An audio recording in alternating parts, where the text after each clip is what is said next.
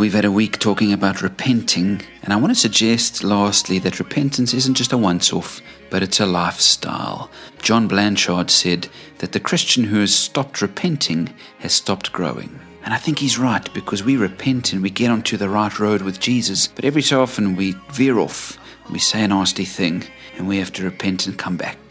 And then we see a little road off to the side and we turn our car down that road and do our own thing for a while. Then we have to come back and repent. A bad decision here, a word in anger there, irritation here, complaining and moaning there. We're constantly having to repent of these little things and get back onto our right road.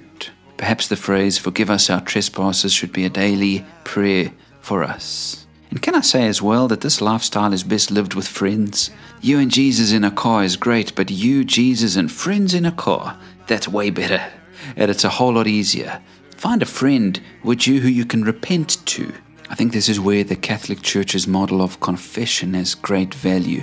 Having someone to go to when you need to repent and turn around is a must in the Christian life. It's so much easier with some friends in the back seat talking you out of those wrong roads rather than just trying to do it yourself. And so, friends, repent. Give your heart to God. Do it often and don't do it alone.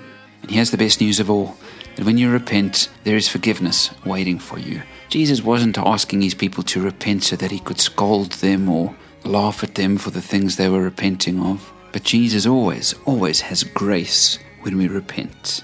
And so perhaps today's your day. Give him your heart. Love him deeper than anything else. Find some friends to journey with and start a new life of repentance. God bless, friends. Take care.